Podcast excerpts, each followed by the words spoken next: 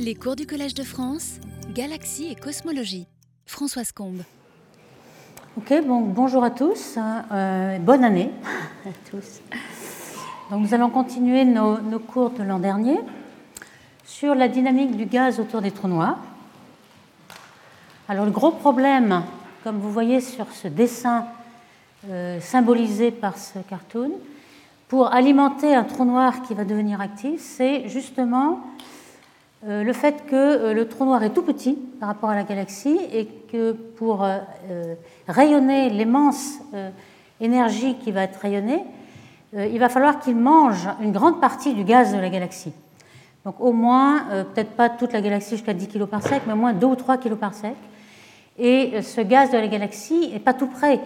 Il va falloir des, des centaines de millions d'années avant de parvenir à la bouche du monstre ici. Et puis surtout, euh, il pourrait encore y arriver s'il était en ligne droite, mais euh, le gaz est en train de tourner autour du trou noir dans la galaxie, et donc il y a un moment cinétique, un moment angulaire. Donc c'est ça le gros problème, c'est comment échanger le moment angulaire qui est conservé, mais qui doit s'évacuer pour que le gaz puisse arriver au centre. Donc c'est là que va être le problème de l'alimentation des trous noirs. Donc pour donner des ordres de grandeur, euh, un quasar très actif, parmi les plus actifs, donc on a déjà vu, qu'il va rayonner comme 100 à 1000 fois le rayonnement d'une galaxie, c'est-à-dire 10 puissance 13 l'humidité solaire, ou si vous le voulez en watts, c'est 10 puissance 39 watts, où on parle souvent d'une énergie qui n'est pas standard en astronomie, qui sont les R par seconde, donc 10 puissance 46 R par seconde, pour donner un ordre de grandeur. Alors, si on sait que euh, l'efficacité de rayonnement, de transformation de l'énergie de masse, c'est-à-dire MC2 en énergie lumineuse, est à peu près 10% au maximum, donc la luminosité sera donc l'énergie, euh, l'apport de, masse, dm sur dt, la création de masse, C2, et ce fameux rapport epsilon d'efficacité. Donc pour qu'un quasar puisse rayonner autant qu'on observe, c'est-à-dire 10 puissance 13 luminosité solaire, il faut, quand on remet tout ça en, chiffres, pour euh, une luminosité de maximum ici, on a à peu près 2 masses solaires par an. Il faut avoler 2 masses solaires par an. Donc ça, c'est énorme, puisque le temps d'activité, comme on l'a déjà vu, était de l'ordre de 100 millions d'années. Un, trou noir émet comme ça des, périodes d'activité. Le plus, souvent, il n'est pas actif, mais lorsqu'il est actif, ça va durer de l'ordre de 100 millions d'années. Donc vous voyez que si je multiplie ces deux-là, il faut qu'on mange dans une période d'activité 2 puissance 8, c'est-à-dire 200 millions de masse solaire. Et donc ça, c'est une fraction non négligeable de la masse de gaz d'une galaxie. Par exemple, dans la Voie lactée, on a à peu près 2 puissance 9 euh, masse. Donc ici, on a à peu près 10%. Donc ça, et ça va prendre toutes les 3 kg par sec du centre de la galaxie pour euh, euh, faire cette période d'activité. Donc en combien de temps va-t-on pouvoir euh, faire perdre le moment angulaire, c'est-à-dire la rotation de ce gaz qui, pour donner des ordres de grandeur, on a à peu près la dernière orbite stable, c'est-à-dire lorsqu'il est vraiment presque accrété sur le trou noir, c'est 2 puissance 24 dans une certaine unité. Et lorsqu'on est à 3 kg par sec, ce sera 5 ordres de grandeur supérieurs. Donc c'est ça le gros problème, comment faire perdre le moment angulaire de la galaxie jusqu'au trou noir. Il y a de grandes gammes d'échelles et c'est ça le, grand problème. Alors pour euh, échanger le moment angulaire, pour faire euh, euh, transformer ce moment angulaire, la dérivée du moment angulaire, c'est un couple de torsion, tau, c'est-à-dire le couple de la force tangentielle qu'on aurait sur un disque, par exemple le disque de la galaxie, ici qu'on a symbolisé par ce petit schéma. Donc vous avez au rayon R une vitesse v, le moment RV, c'est justement le moment cinétique, le moment angulaire. Et puis euh, la, dérivée, donc l'échange de ce moment angulaire, va être dû à le moment de la force. Alors si le disque était axisymétrique, il n'y aurait qu'une force d'attraction radiale, donc aucun torque, enfin aucun, aucun, de torsion ici. Il faut absolument qu'il y ait une force tangentielle. Alors pour qu'il y ait une force tangentielle, il faut de l'asymétrie, donc quelque chose qui est perturbé. Alors c'est vrai qu'on euh, a vu déjà dans les séances précédentes que très souvent les quasars étaient observés dans des galaxies perturbées. Par exemple, des galaxies en interaction, vous avez des queues de marée, des, boucles, etc. Mais euh, parfois non. Donc on n'a pas du tout une correspondance un pour un entre les perturbations et puis la, la période d'activité du trou noir. Alors ça, ça peut se comprendre puisque les échelles concernées sont complètement différentes. Pour le trou noir, vous avez des échelles 10 millions d'années, 100 millions d'années tout au plus. Et puis, lorsqu'on va très loin dans la galaxie, jusqu'à 10 kg par sec, le temps de faire deux rotations, deux tours, c'est plutôt un milliard d'années. Donc c'est normal qu'on n'arrive pas à faire des correspondances puisque euh, l'activité est déjà terminée lorsqu'on a une perturbation, par exemple. c'est ce grand problème de gamme d'échelle, de gamme d'échelle de temps, qui fait qu'on n'arrive pas à cerner quel est le coupable dans la perturbation qui va donner lieu à ces couples. Alors, dans les processus dynamiques, il y a plusieurs hypothèses, je vais en décrire quelques-uns, quelques mécanismes qui permettent d'expliquer quand et pourquoi le gaz va tomber sur le trou noir. Et on va essayer, alors évidemment, euh, on connaît euh, les perturbations de la galaxie jusqu'à 1 kg par sec, 100 par sec. Dès qu'on va s'approcher du trou noir, on n'aura plus assez de résolution spatiale pour voir si c'est vraiment ça. Donc il va falloir faire des simulations numériques. Et donc c'est ce qu'on va présenter aujourd'hui. Donc par exemple, nous avons ici une petite galaxie spirale barrée, où vous avez des bras spiraux et une barre. Et les, les, zooms successifs ici, qui montrent le centre, montrent que parfois le gaz est bien euh, dans la barre, ici, dans les bras spiraux, et puis parfois on s'arrête dans un anneau. On n'a pas du tout réussi à alimenter le, trou noir qui est au centre. Pourquoi? Alors là, on va essayer de comprendre. Ici, on a parfois, comme dans notre voisine Andromède, on a quelque chose qui est complètement décentré. Il est possible que cette perturbation soit une des solutions euh, à l'existence d'un couple et du moment angulaire qui est échangé, ou alors de la turbulence, de la viscosité. Donc tout ceci va nous aider à comprendre comment on va pouvoir alimenter ce noyau. Alors justement, pour la formation des barres, qui sont une perturbation, qui est un très bon candidat pour essayer d'alimenter les noyaux, euh, comment se forment ces barres? Ici, vous avez une petite simulation numérique en plusieurs époques, les étoiles euh, en haut et le gaz en bas. Pourquoi on a séparé? En fait, ils sont bien sûr ensemble dans la simulation, mais le gaz est un composant très froid. Froid, ça veut dire qu'il est composé de petits nuages qui ont une petite dispersion de vitesse entre eux assez faible, puisque les, nuages entrent en collision, et à chaque fois qu'ils rentrent en collision, ils rayonnent leur énergie supplémentaire, donc ils, se refroidissent sans arrêt. Alors que les étoiles, lorsqu'elles sont perturbées, elles chauffent, les étoiles sont sans collision, donc complètement non dissipatifs, et une fois que vous avez des perturbations, vous n'avez pas du tout la même structure dans les étoiles et le gaz. Donc ce que vous voyez dans les époques suivantes, ici on a les étoiles forment une barre, alors vous voyez que euh, on a un disque au départ qui est complètement axisymétrique et qui, par instabilité gravitationnelle spontanée, il n'y a aucun, euh, mécanisme externe, uniquement interne, euh, on a un état d'énergie minimum qui sera celui d'une barre, qui est une onde qui va se développer. On va voir une petite animation pour voir un petit peu comment se développe cette onde. Et puis dans le gaz, on voit que le gaz étant plus froid, il suit beaucoup mieux les bras spiraux qu'on voit là. Et puis on voit qu'il y a des anneaux et c'est ce qu'on avait vu dans l'observation précédente, le gaz est bien euh, ramené vers le centre, à quelque chose qui est à peu près de 100 par sec, mais il ne va pas arriver jusqu'au noyau. Alors là, c'est encore un problème. Comment on va pouvoir euh, franchir cette barrière et arriver à alimenter vraiment le trou noir au centre? Ici, voici une petite animation. Vous avez les étoiles à gauche et le gaz à droite. Vous voyez qu'on est parti d'un disque tout à fait homogène. Et la seule force qui est euh, représenté ici dans les étoiles, c'est la gravité. Donc c'est un problème à n-corps où les euh, n-corps euh, interagissent entre eux. Et puis le gaz, par contre, a non seulement la gravité, les n-corps, mais aussi des collisions entre les nuages de gaz qui font que la dispersion de vitesse est plus petite et se refroidit sans cesse. Donc on peut suivre beaucoup mieux les phénomènes de résonance, comme le phénomène de, l'anneau qu'on va expliquer ici. Donc l'anneau qui va nous empêcher, provisoirement en tout cas, d'alimenter le noyau. Mais vous voyez que le gaz euh, de par euh, sa distribution homogène au départ, a quand même été euh, amené vers le centre et prêt pour alimenter le noyau. Alors pour savoir pourquoi on a ces anneaux qui empêchent l'alimentation du trou noir, il faut connaître un tout petit peu les orbites des étoiles et du gaz dans une galaxie. Alors ici, voici simplifié. On a d'abord le mouvement principal qui est un mouvement de rotation. On a un disque en rotation. On a une rotation qu'on a choisie ici dans le sens direct, c'est-à-dire inverse des aiguilles d'une montre. Et normalement, à l'instant, enfin à l'ordre zéro, euh, nous avons un, cercle. Et puis, euh, évidemment, le cercle, ce serait beaucoup trop froid, beaucoup trop ordonné. On a une petite dispersion de vitesse. Donc, une petite euh, excursion autour de ce cercle, c'est ce qu'on appelle épicycle, ce que vous voyez ici, des petites excursions.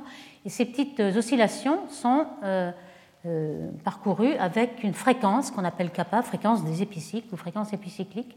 Donc c'est une approximation qu'on appelle l'approximation épicyclique. Et donc vous voyez que euh, dans une galaxie, on a ces fréquences-là qu'on peut calculer aisément. Alors ici, on a représenté euh, une simplification d'une courbe de rotation d'une galaxie. Vous avez la vitesse v, qui normalement est un peu euh, comme un corps solide, c'est-à-dire monte régulièrement au centre, et puis ensuite est plate. Ça, c'est le fameux problème de la matière noire. On n'en dira pas plus aujourd'hui. Et lorsqu'on calcule oméga, oméga c'est juste V sur R, donc vous voyez que c'est constant ici et puis en 1 sur R. Et puis kappa, c'est un petit peu 2 oméga au début et puis racine de 2 oméga à la fin. Donc euh, kappa, ce qu'il faut retenir de ces calculs, simplement que c'est en gros plus grand qu'oméga, mais c'est du même ordre qu'oméga, deux fois ou racine de 2. Donc il va y avoir des résonances lorsque on aura par exemple un tour. Vous voyez qu'ici on a une orbite résonante, puisqu'il y a deux épicycles pour un tour. Ici, on voit qu'on a un maximum, un minimum, un maximum, un minimum. Donc, on a bien fait deux oscillations autour de rayon. Donc, ça fait kappa égale 2 oméga. On est vraiment dans ce, dans ce, dans ce secteur-là. Donc, en fait, quand on se met dans un référentiel euh, de la perturbation, on a vu que dans la petite animation qu'il y avait une barre. La barre est à une vitesse à peu près constante du centre au bord. Ce n'est pas du tout comme euh, la, rotation différentielle des particules. Alors, quand on se met dans le référentiel de la barre, de la perturbation, toutes les particules vont tourner à oméga moins oméga b, la, fréquence de la perturbation. Et donc, dans ce référentiel-là, on pourra toujours trouver euh, une, orbite qui résonne, c'est-à-dire euh, où le kappa égale deux fois cette fréquence-là, c'est-à-dire qu'on aura une ellipse. Et c'est ça la fréquence la plus euh, probable pour une galaxie spirale, c'est qu'on a une trajectoire qui est un peu allongée, une ellipse, avec deux épicycles par tour. Alors on en a deux, on peut appeler ça une résonance interne où on a un signe plus, kappa égale deux fois cette fréquence. Et puis à l'extérieur de la galaxie, on a le signe moins qui s'applique. Et donc on peut regarder ce que ça donne sur les orbites. On a ici euh, une représentation de ces orbites euh, dans le référentiel d'une perturbation, la barre, qui est par exemple horizontale. Donc les orbites vont être allongées le long de la barre ici. elles vont avoir cette résonance qu'on appelle résonance de Lindblad, qui était un des premiers astronomes à l'avoir trouvée. Et on l'appelle résonance interne ou inner Lindblad resonance, d'où le nom d'ILR.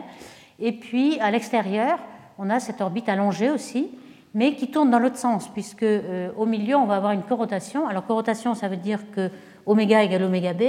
Donc dans le référentiel de la barre, la particule ne fait qu'un petit épicycle, puis c'est tout, elle ne fait aucun tour. Donc on a une corotation. Et euh, au-delà, alors vous voyez ici la fréquence oméga en fonction du rayon. Euh, on a oméga en 1 sur R à peu près, si on a une courbe de rotation plate.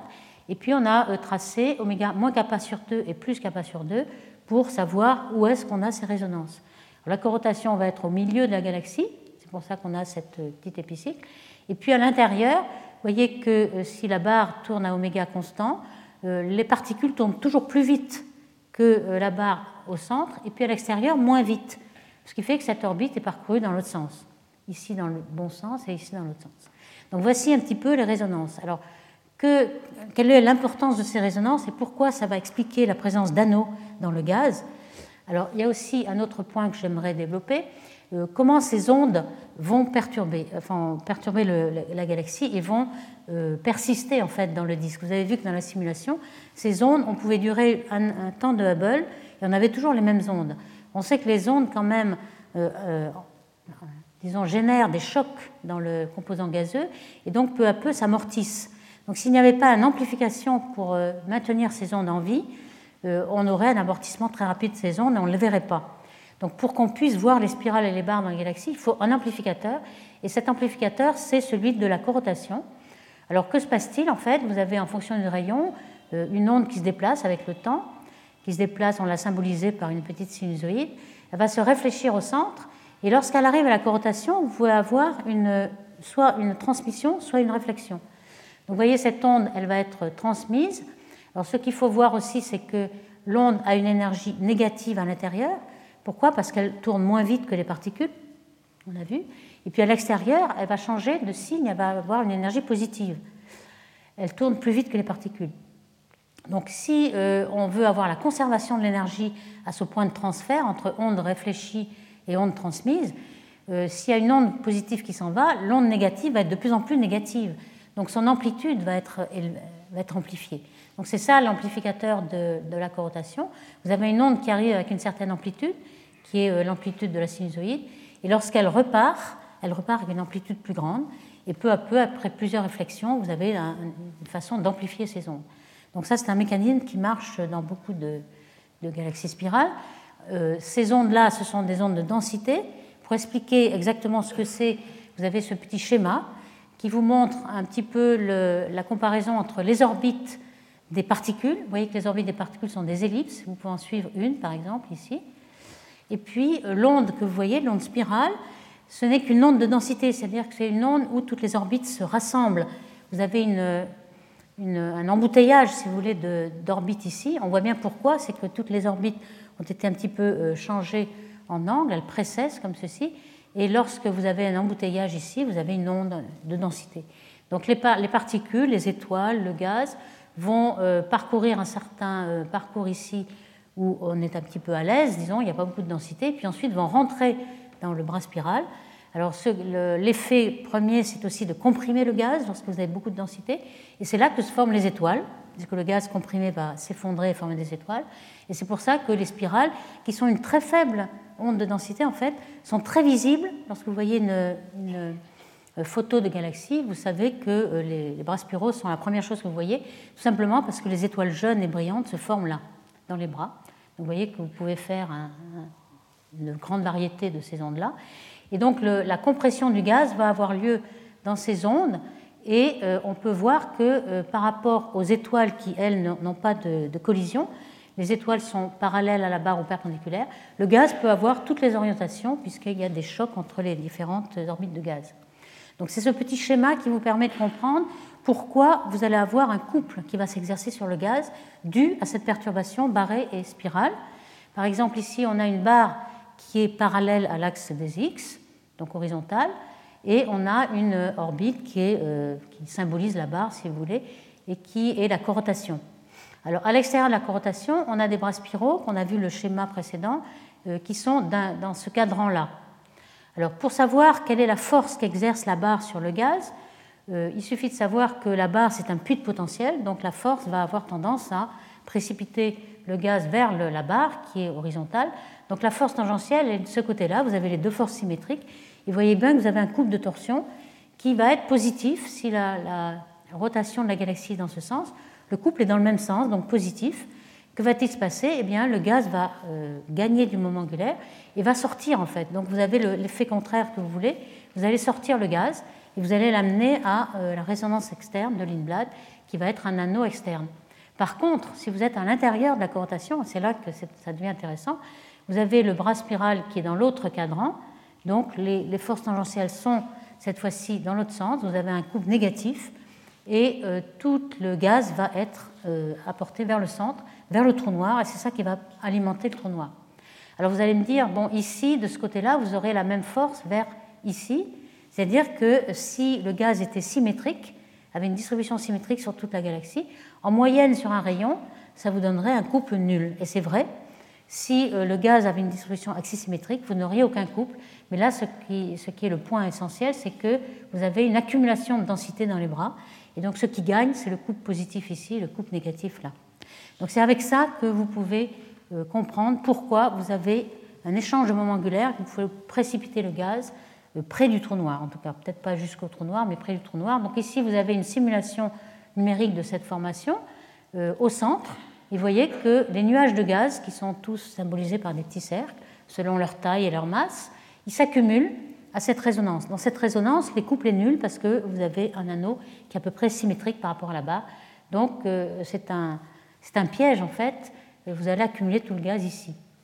Euh, de même, à l'extérieur, on avait un couple positif, on va accumuler le gaz à la résonance externe. Et c'est en effet ce qui se passe dans les euh, galaxies que vous observez. Vous avez par exemple trois galaxies qui sont des photos ici. Alors ici, c'est une photo de couleur, c'est-à-dire un rapport de la bande B bleu moins I, la bande rouge. Donc en couleur, on voit beaucoup mieux les contrastes. Pourquoi? Parce que euh, le gaz s'accumule dans les anneaux. Donc le gaz forme des étoiles, les étoiles sont bleues. Donc euh, le bleu moins rouge, enfin le, en magnitude, c'est-à-dire le rapport du bleu par rapport au rouge, vous donne un contraste qui fait apparaître les anneaux beaucoup mieux. Ici, vous avez un anneau nucléaire, un anneau autour de la barre et un anneau externe à la résonance externe de Lindblad, euh, ce qui euh, est bien représenté par les simulations numériques. On voit les trois anneaux ici, ici aussi. Ici, vous n'avez pas une photo couleur, mais une photo de magnitude directe. donc l'amplitude des, étoiles vieilles en proche infrarouge. Et tout ceci donc une simulation qui conforte l'idée qu'on se fait des résonances, des anneaux et de, des coupes de torsion qui permettent d'échanger le moment angulaire. Alors, est-ce qu'on voit, alors est-ce qu'on va faire apparaître maintenant du gaz à l'intérieur de l'anneau? Alors oui, il s'agit de maintenant euh, d'aller plus loin, c'est-à-dire euh, de, passer la barrière de l'anneau et d'avoir un, couple qui va faire agir euh, sur, qui va agir sur le gaz et aller vers le centre. En fait, on s'est aperçu qu'il y avait parfois des barres emboîtées. Donc, il y a une grande barre qui va s'arrêter à l'anneau, mais ensuite, comme vous le voyez ici, par exemple, des contours qui soulignent la grande barre, et vous avez aussi quelque chose qui semble aligné de façon perpendiculaire, donc une barre nucléaire qui est à l'intérieur de la grande barre, donc une barre emboîtée qui va prolonger l'action de la grande barre pour amener le gaz vers le centre. Alors ça, ce sont des, images qui sont observées depuis très longtemps, mais on a compris seulement avec des simulations numériques comment se formaient ces petites barres. Alors parfois, évidemment, on ne la voit pas si la barre est parallèle, la petite barre est parallèle à la grande barre, elle ne se voit pas, mais elle se voit lorsqu'elle a un angle. Ici, on voit très bien qu'elle a un angle différent.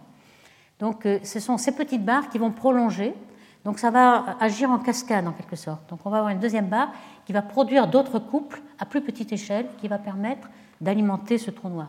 Ici vous avez un cas aussi caractéristique, une grande barre avec euh, euh, le centre euh, très brillant et qui est complètement surexposé. Et puis lorsque vous faites un zoom, vous voyez que l'étoile de la galaxie là vous donne l'échelle un petit peu. Un zoom avec une optique adaptative ou bien alors avec le télescope spatial qui permet d'aller au-delà d'une seconde d'arc jusqu'à 0,1 arc seconde. Et vous voyez que vous avez une deuxième barre à l'intérieur qui n'a pas la même orientation que la grande barre. Donc c'est ces, barres successives qui vont vraiment prolonger l'action de la grande. Ici, vous avez un autre cas aussi assez joli.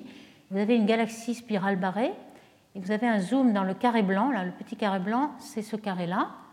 Donc toute cette image est à l'intérieur du petit carré. Vous voyez que vous avez un anneau, un anneau bleu avec des zones ionisées qui sont roses parce que c'est l'arrêt de H-alpha qui est dans le rouge à peu près, et bleu ce sont les étoiles jeunes qui sont plus bleues, les étoiles O et B.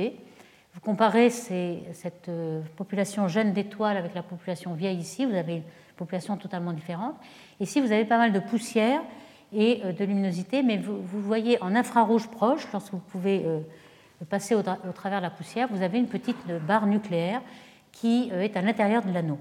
Donc en général, on, a compris par des simulations numériques, lorsqu'on avait assez de résolution spatiale pour arriver au centre et assez de particules, parce que des premières simulations n'avaient pas assez de particules pour ensuite explorer le centre, mais on arrive à montrer que euh, lorsqu'on a beaucoup de gaz aussi, le gaz donc, va d'abord être précipité vers le centre par la première barre, et ensuite euh, le fait de, faire arriver de la masse au centre va faire remonter la vitesse de rotation, il y a plus de masse, donc va faire remonter oméga, et tout d'un coup, euh, le centre va se découpler de l'extérieur. Il va plus tourner à la même vitesse, il va tourner beaucoup plus vite. On va avoir du mal à avoir une seule onde qui va tourner à la même vitesse du centre au bord. On va avoir un découplage, et c'est ce découplage que l'on voit dans les simulations. La petite barre tourne beaucoup plus vite que la, grande barre. Et euh, il faut aussi éviter qu'il y ait deux barres et deux vitesses, donc deux chaos. En général, il y a une résonance en commun entre les deux barres, comme on va le voir. Alors ici, voici une des premières simulations qui a montré ceci. Vous voyez plusieurs époques d'une simulation avec une grande barre et une petite barre. Parfois, la petite est alignée et parfois, elle est complètement perpendiculaire. Donc quand elle est alignée, vous ne voyez pas, mais euh, elle n'est pas du tout à la même orientation à chaque époque. Donc on voit bien que euh, la petite tourne plus vite. On va la voir dans une petite animation. Et le gaz dans, ce secteur montre très bien euh, qu'il suit la petite barre nucléaire qui est à l'intérieur de la grande barre. Donc ça, c'est les simulations ont bien montré que le découplage était possible pour former une, barre, une seconde barre nucléaire. Ici, vous avez la même chose en couleur, donc les étoiles et le gaz. Vous voyez une première barre ici et la deuxième qui est perpendiculaire au centre. Et le gaz suit cette barre perpendiculaire ici avec un anneau et puis une petite barre à l'intérieur.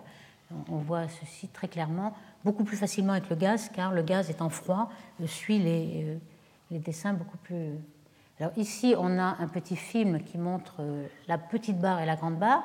Vous avez une vue de face et une vue de tranche, et ici un zoom. Donc c'est surtout ici que l'on voit bien la petite barre qui tourne très vite par rapport à la grande barre qui tourne très lentement.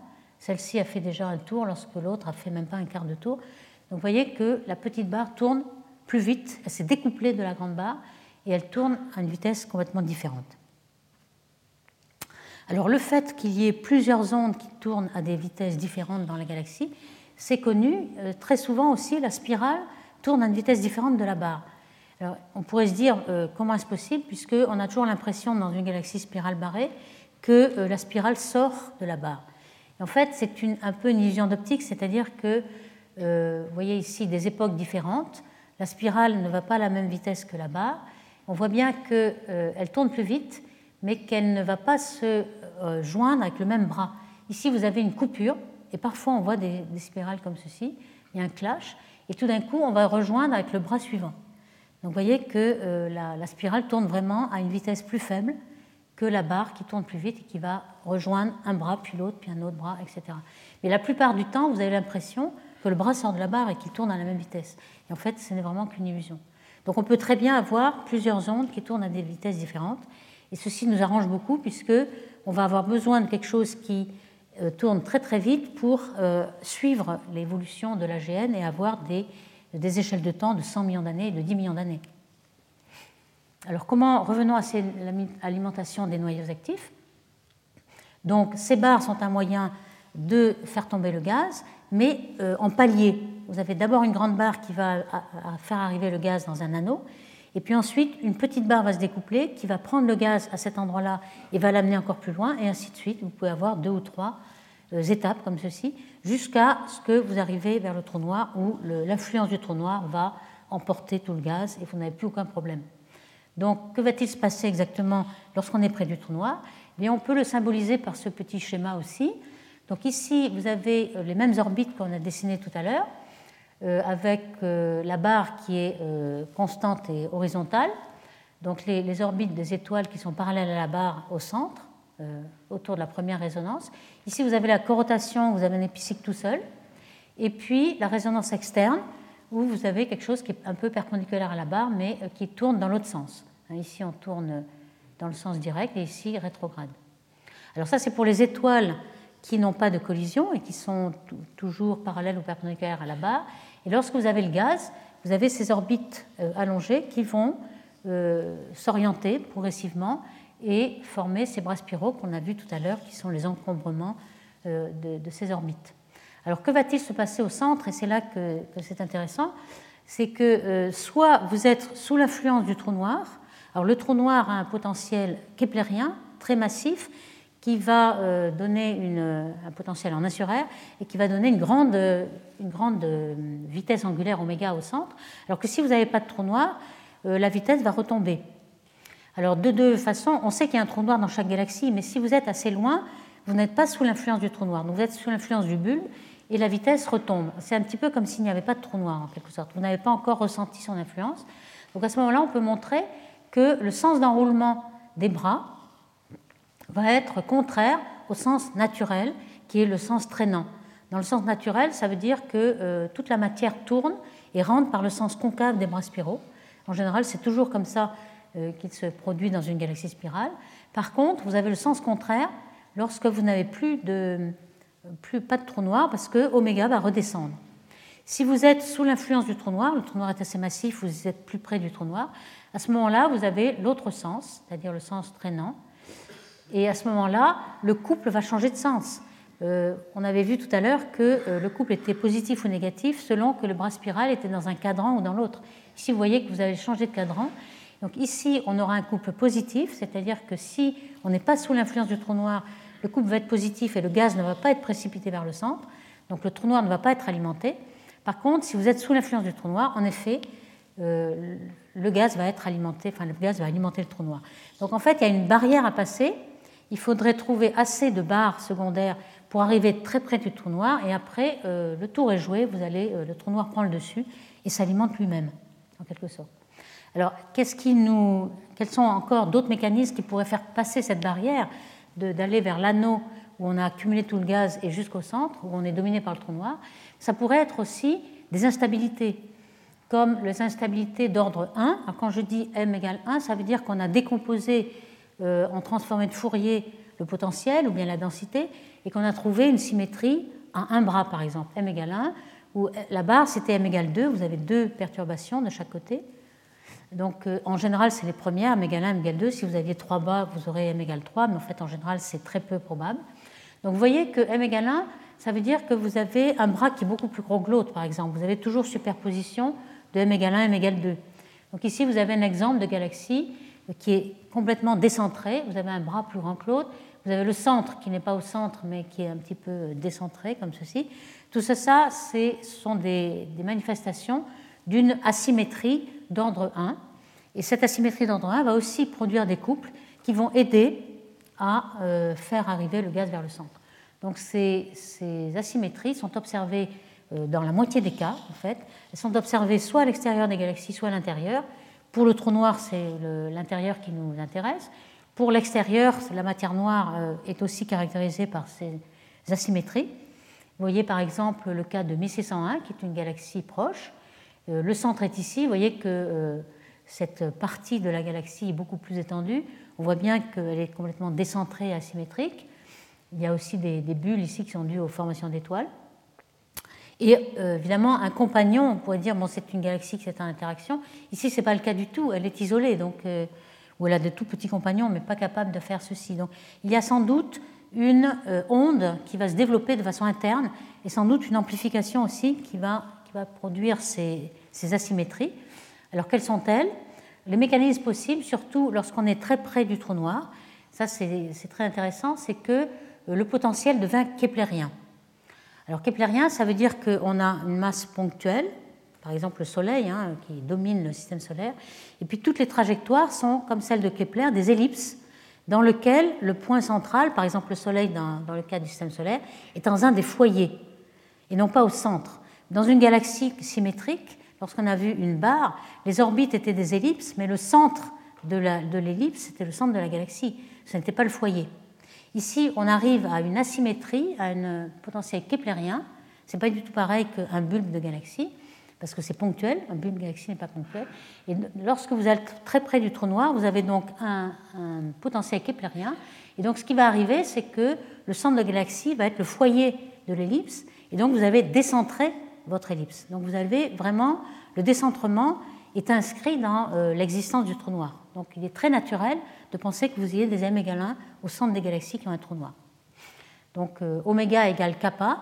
Pourquoi? Parce que euh, vous n'avez aucune asymétrie, vous avez quelque chose de, symétrie sphérique et toutes les fréquences d'oscillation sont égales dans tous les sens, ce qui n'était pas le cas lorsque vous avez un disque. Donc est-ce que ces instabilités vont se développer? Oui, en fait, on a beaucoup d'astronomes ont, calculé cette instabilité, même si vous êtes presque keplérien et pas tout à fait keplérien, vous pouvez faire le calcul et montrer que vous avez une instabilité à m égale 1, c'est-à-dire un bras. Vous voyez que vous avez un seul bras ici, et dans les calculs, vous avez un bras ici, euh, qui euh, s'amplifie, en effet. Alors l'amplificateur, il y en a deux cette fois-ci. Il y a aussi l'amplificateur de la corrotation, dont on a développé le principe. Le principe était que l'onde avait une énergie positive à l'extérieur, puisqu'elle tourne plus vite, et négative à l'intérieur, elle tourne moins vite que la, matière. Donc ça, c'est toujours le même amplificateur. On le compare toujours à un waser ou un laser. Pourquoi? Parce que ce sont des ondes qui se réfléchissent comme dans une cavité et qui s'amplifient à chaque réflexion. Donc ici, ce serait le centre de la galaxie, si vous voulez, l'analogie avec le laser. Et ici, vous avez la corrotation et les ondes qui sont transmises et réfléchies. Et l'amplificateur, c'est celui de la corrotation. Donc vous pouvez avoir ce type d'amplificateur aussi, comme pour m égale 2. Et puis vous en avez un autre. Pour m égale 1, vous avez euh, l'asymétrie elle-même, qui est le décentrement, qu'on n'avait pas tout à l'heure en m égale 2, puisque la galaxie était tout à fait symétrique. Là, vous avez euh, ce décentrement qui est euh, un décentrement à longue portée. Je ne rentre pas dans les détails, mais on peut montrer qu'on a aussi un mécanisme de réflexion des ondes entre le centre et le bord, et qu'on a aussi une cavité résonante, et qu'on peut amplifier cette onde m égale 1. Donc, il est possible d'avoir ce genre de perturbation qui va s'amplifier. Alors maintenant, on a euh, vu un petit peu le mécanisme. On va voir si euh, c'est vérifié dans la réalité, donc des observations. On va voir que tout à l'heure, Santiago Garcia Murillo va nous en donner beaucoup d'exemples. Je vous en donne un euh, déjà ici. on a mesuré, par exemple, sur beaucoup de galaxies, on peut faire le calcul, on a une image en infrarouge qui représente les vieilles étoiles, donc essentiellement le potentiel gravitationnel. Et donc ici, on a une barre qui est symbolisée par la droite ici, et on peut calculer le couple, les forces tangentielles dues à cette barre. Puisqu'on a le puits de potentiel, on a les forces, et on a vu que euh, tout dépendait des cadrans. Il y avait un cadran où la force était négative, qu'on a mis euh, en positif le bleu et en négatif le vert ici. Hein, tout ça est négatif, tout ça est positif. Donc on a quatre cadrans et on a des forces négatives et positives dans, chacun de ces quatre. Alors évidemment, comme on l'a dit tout à l'heure, si le gaz était symétrique, tous ces couples s'annuleraient. Et l'essentiel, c'est que le gaz est préférentiellement dans un cadran plutôt que l'autre, parce qu'il est dans un bras plutôt que l'autre. Et c'est en comparant euh, la position du gaz et le, couple en question, qu'on sait que, euh, quel va être le couple gagnant. Alors par exemple, dans cette galaxie, en fonction du rayon, on a bien vu qu'il y avait un couple négatif jusqu'à la corotation et un couple positif après. Donc c'est vraiment la symétrie est telle qu'on va précipiter tout le gaz à partir de la corotation jusqu'au centre, dû à cette barre. Et l'amplitude que l'on voit est très grande, c'est-à-dire qu'il suffit de deux ou trois rotations pour que tout le gaz soit vers le centre. Donc c'est un mécanisme très efficace. On peut le vérifier avec l'ordre de grandeur sur des galaxies observées. Et aussi sur des simulations comme par exemple celle-ci. Vous avez une grande barre et une petite barre, la, barre secondaire. Cette fois, c'est une simulation à haute résolution. On a pu résoudre la petite barre qui est toute petite. Et on le voit en gaz et en étoile. Et on a pu mesurer à quelle vitesse ce gaz euh, rentrait à l'intérieur de certains rayons? Par exemple, en rouge, c'est euh, tout le gaz qui rentre à l'intérieur de 200 parsecs. Alors voici euh, tout le gaz qui rentre. Et il rentre sur des échelles de temps de 1 milliard d'années, ce qui est très long. Mais celui qui rentre dans 20 parsecs, vous voyez qu'il rentre sur des échelles de temps de 100, millions d'années, pardon, 100 millions d'années ici. Donc on, s'approche vers les échelles de temps nécessaires pour alimenter le trou noir. Donc euh, si on est très proche et si on a une petite barre qui s'approche du trou noir, on va y arriver. Donc il faut vraiment une cascade de perturbations pour arriver à alimenter ce trou noir. Voici aussi une autre simulation qui a été faite pour représenter une galaxie bien particulière, donc avec les mêmes paramètres. Vous avez en étoile une grande barre, une petite barre perpendiculaire, et ce qu'on voit sur le gaz, à trois époques différentes, et puis avec un zoom ici, euh, comment le gaz d'abord s'accumule sur l'anneau, qu'on a vu aussi dans la, petite animation, il s'accumule longtemps sur cet anneau, et puis ensuite la petite barre va prendre le relais et vous voyez qu'on va dépeupler cet anneau pour ensuite peupler l'anneau du centre qui va être la barre nucléaire. Donc on voit qu'une barre prend le relais de l'autre et va accumuler progressivement avec un temps plus rapide. Quand on regarde les, ondes qui se développent en fonction du rayon, on voit qu'il y a bien deux ondes avec deux intensités différentes, c'est-à-dire une barre nucléaire qui tourne beaucoup plus vite que la barre primaire qui tourne plus lentement. Donc tout ces, ce découplage de deuxième barre euh, prouve bien qu'on euh, peut passer la barrière de l'anneau et avoir une, une, alimentation du, centre. Alors pour 1, ça a été aussi simulé, cette instabilité à un bras, euh, notamment pour notre galaxie proche voisine, Andromède, qui, on le sait, au centre des galaxies, un trou noir qui est 30 fois plus grand que celui de la Voie lactée, qui est après 10 puissance 7, 8 10 puissance 7 ou 10 puissance 8, et euh, quand on regarde les étoiles en bande rouge, ici, on voit qu'il y a un décentrement. Euh, le, centre est ici, on voit euh, un pic de luminosité. Et quand on regarde les vitesses, on a une rotation. ce qui est rouge vient vers, s'éloigne de nous et ce qui est bleu vient vers nous. Donc on a une petite rotation. Et ce qu'on voit dans la dispersion de vitesse, c'est que la dispersion de vitesse n'est pas centrée, elle est ici. La dispersion de vitesse, c'est certainement le trou noir, vu que vous avez de très grandes vitesses près du trou noir, donc euh, un pic ici. Donc le trou noir est ici et les, étoiles sont de l'autre côté. Donc ça, c'est vraiment euh, le décentrement global. Pourquoi les étoiles ne sont pas là où les trous noirs, là où il y a le puits de potentiel? Et en fait, c'est dû à cette onde m égale 1 qui tourne autour. Et on a pu faire le calcul, en effet, montrer qu'il euh, y avait une onde. Le trou noir étant ici, vous avez une onde d'étoiles. Donc tout ce qui est brillant, ce sont les étoiles. Euh, c'est très peu massif par rapport au trou noir, mais c'est quand même ce que l'on voit, le trou noir on ne le voit pas. Et c'est pour ça qu'on a vu cette onde dans les simulations durer à peu près 3000 rotations. C'est-à-dire qu'on a bien le mécanisme d'amplification qui marche et on a euh, assez de, temps pour que le gaz, lorsque le gaz va arriver, il va être précipité vers le centre par les couples qui seront exercés. Là, on a maintenant des simulations encore plus, avec beaucoup plus de résolution, et surtout des simulations qui sont avec plusieurs zooms. C'est-à-dire qu'on fait une simulation à grande échelle qui prend toute la galaxie, qui peut montrer que le gaz s'accumule jusqu'à 100 parsec, et ensuite il faut refaire une simulation en partant des conditions initiales qui, sont les conditions finales de l'autre simulation, et en faisant des zooms successifs, on va pouvoir justement gagner en échelle et voir ce qui se passe près du trou noir. Vous avez une telle simulation ici par Hopkins et al., euh, où vous voyez euh, certaines époques, vues de face et vues de profil, vues de face et de profil, et vous voyez que lorsqu'on s'approche près du trou noir, ici vous avez une échelle d'un parsec, donc ça s'approche vraiment, euh, vous êtes sous l'influence gravitationnelle du trou noir, et vous avez des spirales m égale 1, un seul bras, parce qu'on est influencé par le potentiel keplérien donc on a des, orbites euh, décentrées avec le trou noir comme foyer de l'orbite. Et donc vous voyez que euh, ce m égale 1 est un petit peu partout. Donc c'est bien euh, la barre qui a commencé, et puis ensuite le m égale 1, et puis toute une cascade d'ondes. Et puis en fin de compte, vous avez aussi la friction dynamique, parce que lorsque vous avez un nuage moléculaire assez gros, il va perdre un peu d'énergie en tournant dans un nuage d'étoiles. Donc l'ensemble permet de montrer pourquoi vous avez une alimentation du trou noir. Alors ici, évidemment, il y a beaucoup d'autres paramètres qui rentrent en jeu. Vous avez une équation d'état du gaz. Vous êtes obligé de prendre en compte la formation d'étoiles parce que lorsque vous euh, rassemblez beaucoup de gaz dans un certain volume, il va s'effondrer et former des étoiles. Ces étoiles vont avoir un, phénomène de feedback, il des supernovae qui vont repousser.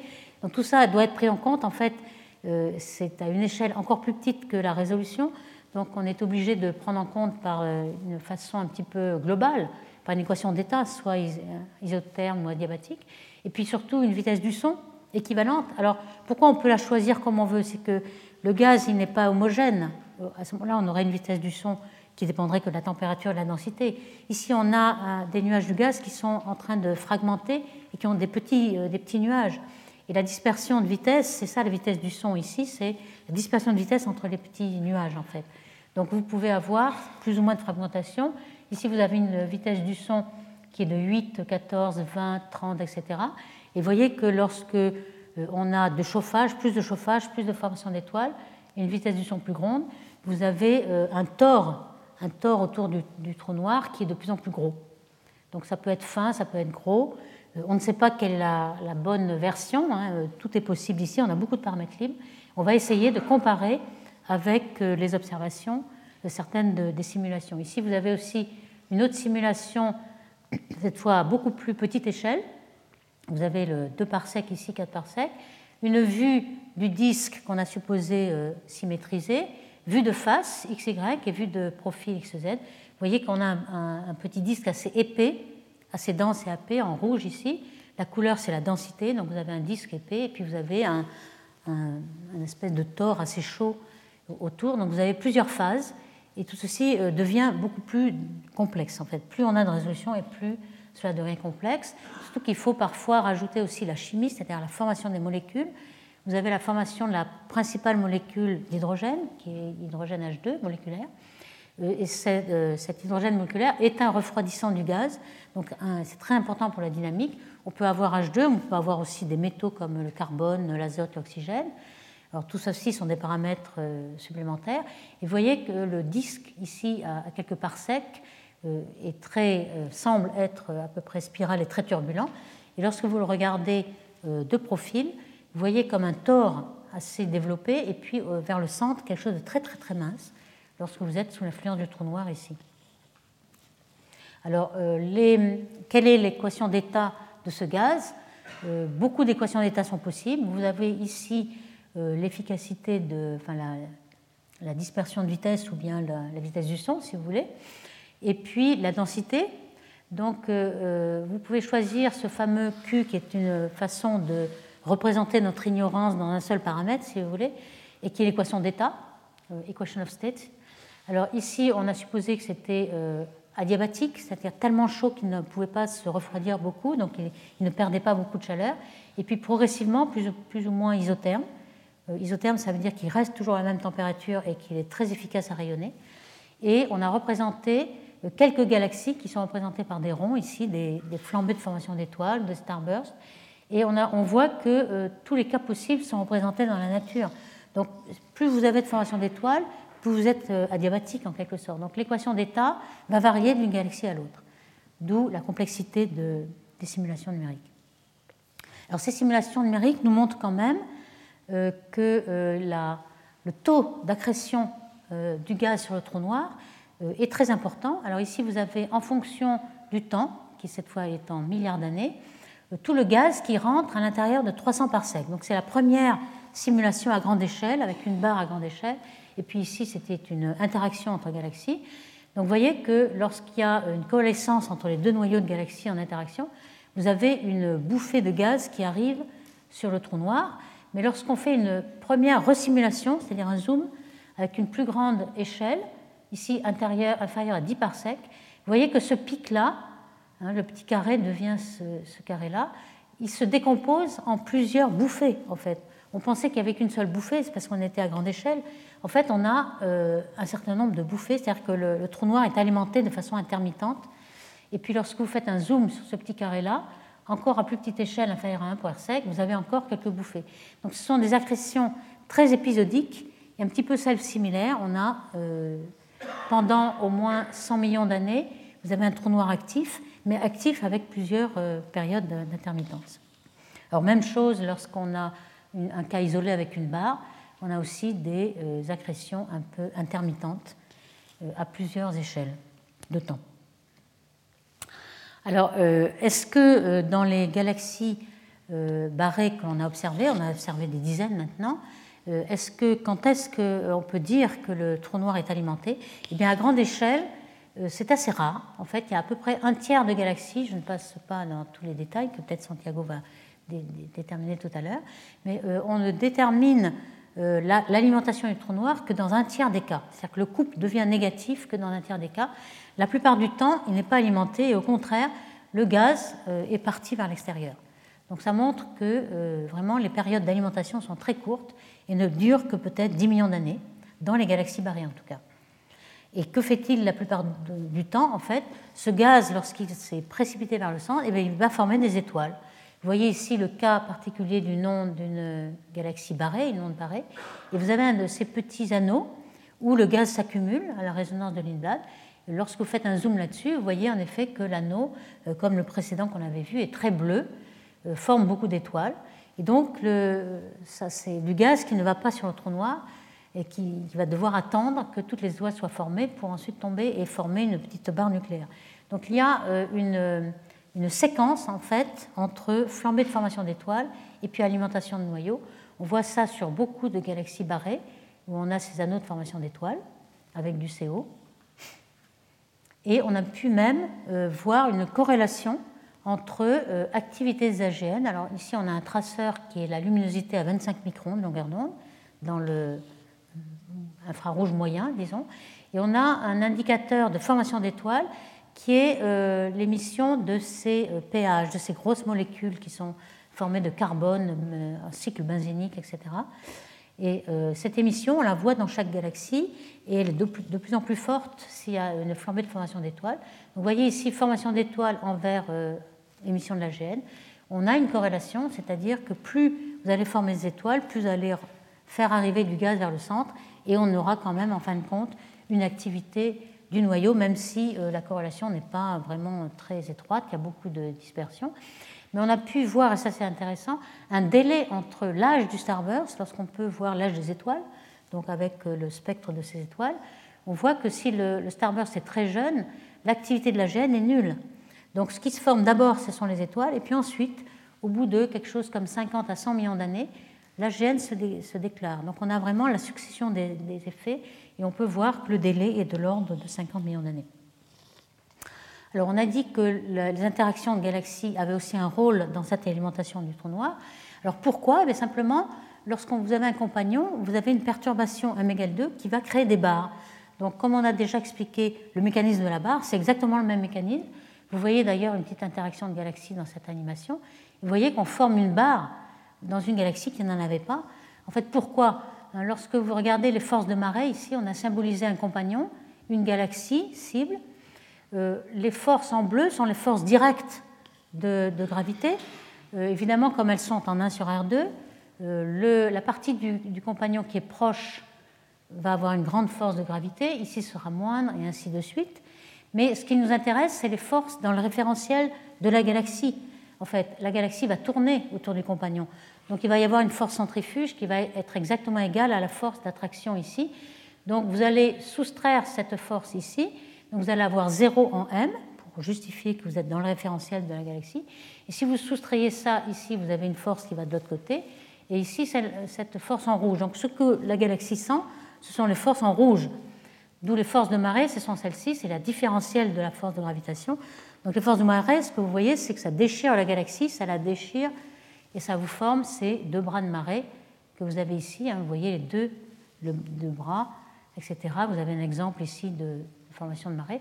Donc que fait les interactions de galaxies? Ça forme une barre et tous les couples de torsion qu'on a calculés avec une barre s'appliquent. Donc on a ce, phénomène-là et c'est pourquoi les euh, interactions galaxies vont former des barres beaucoup plus fortes qu'une barre, euh, disons, ordinaire et vont euh, alimenter le trou noir. Vous avez aussi d'autres perturbations qui sont possibles. Par exemple, si la galaxie rentre dans un amas de galaxies, alors ici vous avez un amas de galaxies qui est un, ensemble de gaz chauds, et le gaz chaud va comprimer le gaz. On va comprimer, vous avez à la fois ici vous avez une simulation de cette compression, vous avez compression, formation d'étoiles, donc nouvelles étoiles, et puis aussi vous allez faire venir du gaz vers le centre. Donc il est possible que les galaxies, en rentrant dans les amas, euh, soient aussi une occasion d'alimenter le trou noir. Donc vous avez plusieurs, et ça, ça a été aussi simulé.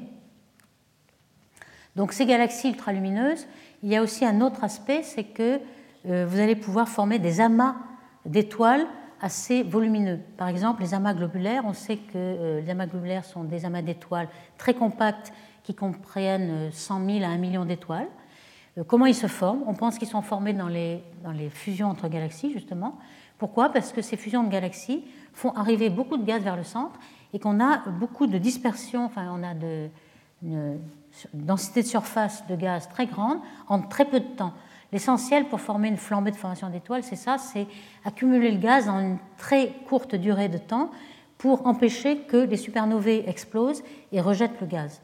Donc si vous êtes très rapide, vous allez avoir énormément de formation d'étoiles et la formation euh, d'amas stellaires très grands. Vous voyez par exemple ici les antennes, qui est une galaxie en interaction, deux galaxies en interaction, et on voit qu'il y a d'énormes amas d'étoiles qui se forment et on pense qu'en vieillissant, ils vont devenir amas globulaires.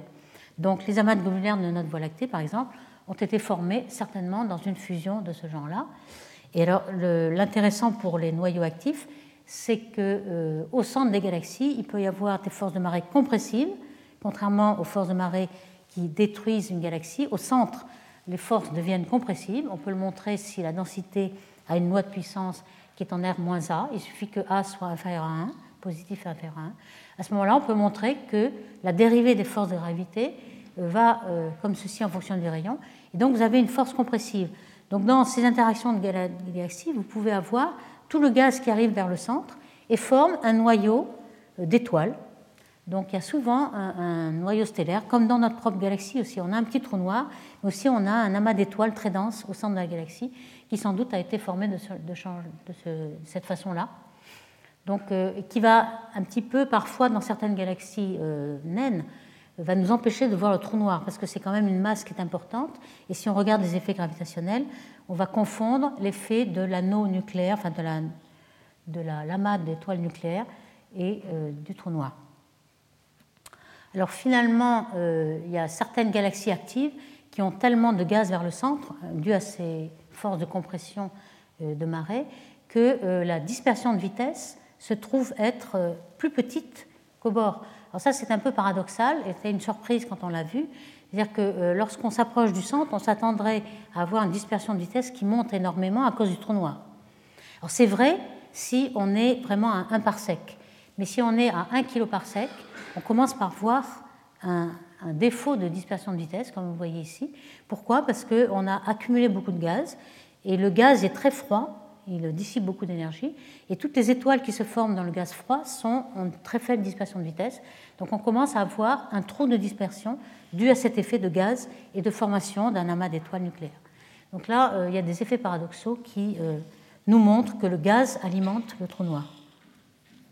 Euh, ici, c'est la conséquence de cet effet vous voyez ici en fonction du rayon la dispersion de vitesse d'un certain nombre de galaxies de Seyfert, qui sont des galaxies actives, avec un noyau alimenté. Et on voit que la dispersion de vitesse à 1 kg par sec est inférieure à la dispersion de vitesse de galaxies non actives, donc qui n'ont pas cet apport de gaz. On voit bien que la densité de gaz H2 elle est très forte dans les galaxies actives, qui sont en rouge, et pas beaucoup dans les galaxies non actives. Donc on a une preuve de cette accumulation de gaz. Euh, lorsqu'on va alimenter le noyau, on commence par avoir une grande quantité de gaz qui va vers le centre. Alors finalement, il y a un petit point dont je n'ai pas parlé, que je vais traiter ici euh, brièvement. Euh, pourrait-on alimenter le trou noir avec des étoiles? J'ai beaucoup parlé de gaz et des étoiles. Est-ce qu'on peut aussi manger les étoiles C'est vrai, on peut, mais si j'en ai pas parlé, c'est que c'est un moyen très faible d'alimenter. C'est-à-dire que c'est à peu près négligeable. On pense que les trous noirs au centre des galaxies sont surtout alimentés par le gaz et puis aussi par la fusion de trous noirs. Mais les étoiles, c'est un moyen de les alimenter qui est assez faible. Par exemple, pour la Voie lactée, on pense qu'il y a une étoile qui va tomber tous les 10 000 ans. Euh, et on, est intéressé à les voir, ces éléments. Hein. Euh, voici par exemple une simulation. Euh, lorsqu'une étoile arrive très près du trou noir et est défaite par les interactions de marée, vous avez une queue de marée donc, qui, vient de l'enveloppe de l'étoile, et puis l'étoile est tout d'un coup euh, complètement euh, déchiquetée, donc tout le, elle est réduite en gaz, si vous voulez, et ensuite le gaz est avalé par le trou noir. Alors c'est très intéressant parce que le gaz très proche du trou noir va nous renseigner est-ce que le trou noir est un trou noir de Kerr qui tourne, par exemple? tout ce qu'on va observer dans ces événements sont très intéressants. Alors évidemment, on ne va pas attendre 10 000 ans, on va juste observer 10 000 galaxies et on aura une chaque année. Aujourd'hui, c'est très possible puisqu'on observe des millions de galaxies. Donc, euh, beaucoup de, gens ont regardé dans les surveys de galaxies euh, et on en a vu. Par exemple, on en a un, événement en 2014 qui a été vu. On les appelle TDE pour euh, Tidal Disruption Event, événement de, de destruction par effet de marée des étoiles. Alors, ce n'est pas, un survey qui avait été fait pour, c'est un survey qui est fait pour regarder des supernovas. Mais euh, un, des produits de ce survey a été de regarder cet événement. Donc vous voyez, en fonction du temps, vous avez 200 euh, jours ici, et on a vu une décroissance de toutes les magnitudes, ici c'est U, B, V, les couleurs et infrarouge en X, etc., qui décroissaient avec une loi de puissance dans le temps, qui est exactement celle qui, observe, qui est prédite par la, par la théorie. Donc on pense que cet événement est vraiment euh, un événement de d'avalement d'une étoile par le trou noir qui a donné beaucoup d'énergie et cette énergie décroît en fonction du temps avec cette loi-là. Donc euh, il est possible en effet euh, d'alimenter par les étoiles, mais c'est trop petit et des trous noirs croissent surtout avec le gaz. Donc j'en finirai ici en euh, faisant un petit sommaire de ce qu'on a appris aujourd'hui. Donc là, comment est alimenté le trou noir? Donc on pense qu'il s'agit de perturbations qui sont dues à des barres, d'abord des barres primaires, qui euh, font venir le gaz de 10 kg par sec à 100 par sec, peut-être en des anneaux. Et ensuite, il y a un découplage à une autre barre. Et puis, à l'intérieur de la barre, peut-être un M égale 1 lorsqu'on est près du trou noir. Donc, c'est cette cascade de perturbations qui crée des couples appropriés qui vont peu à peu prendre le relais et faire arriver le gaz euh, près du trou noir, où là, il va être complètement avalé. Donc, ça, c'est maintenant quelque chose qui commence à être construit. Euh, à l'échelle de 1 à 10 par sec, on a aussi des effets de turbulence. Là, ça commence à être encore plus compliqué. Et là, ce n'est pas très, très bien compris. On a aussi de la friction dynamique, on a des disques épais, on a du, gaz, du mégalin. Et puis surtout, il faut attendre qu'on ait des formations d'étoiles et du feedback dû aux supernovae. Donc ça, c'est assez complexe. Et euh, ces échelles-là sont encore à comprendre. Mais ce qu'il faut voir, c'est qu'on n'a pas du tout d'alignement entre les petites et les grandes échelles.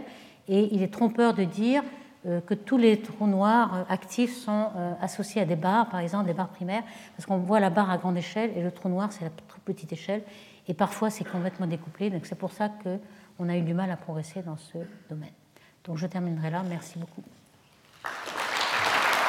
Retrouvez tous les contenus du Collège de France sur www.colège-2-france.fr.